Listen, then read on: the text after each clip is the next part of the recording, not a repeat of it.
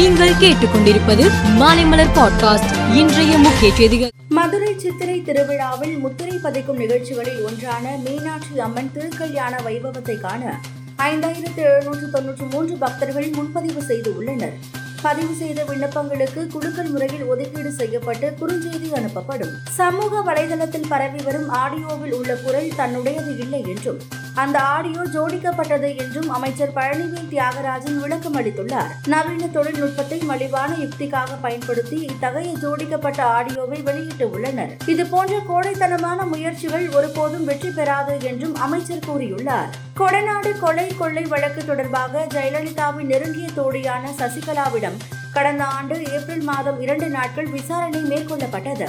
தற்போது சிபிசிஐடி போலீசார் சசிகலாவிடம் மீண்டும் விசாரணை நடத்த திட்டமிட்டு உள்ளனர் இதற்காக அவருக்கு அடுத்த மாதம் முதல் வாரத்தில் விசாரணைக்கு ஆஜராகுமாறு சம்மன் அனுப்ப திட்டமிட்டு உள்ளதாக கூறப்படுகிறது. தமிழ்நாட்டில் குட்கா போதை பாக்குகள் உள்ளிட்ட மெல்லும் புகையிலை பொருட்களை மீண்டும் தடை செய்வதற்கு வழிவகை செய்யும் சுப்ரீம் கோர்ட்டின் தீர்ப்பு வரவேற்கத்தக்கது என பாமக நிறுவனர் டாக்டர் ராமதாஸ் கூறியுள்ளார்.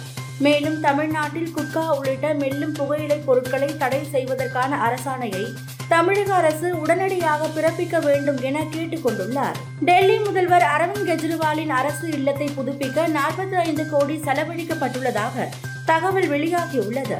இது தொடர்பான ஆவணங்களை வெளியிட்டு பாரதிய ஜனதா குற்றம் சாட்டியுள்ளது.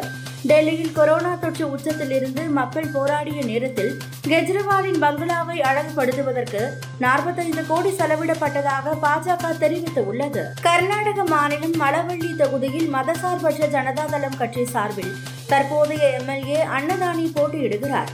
நேற்று அவர் பாலைஹொன்னி கிராமத்தில் பிரச்சாரம் மேற்கொண்ட போது அவரை கிராம மக்களும் கட்சி தொண்டர்களும் உற்சாகமாக வரவேற்றதுடன் அவருக்கு பாலாபிஷேகம் செய்தனர்.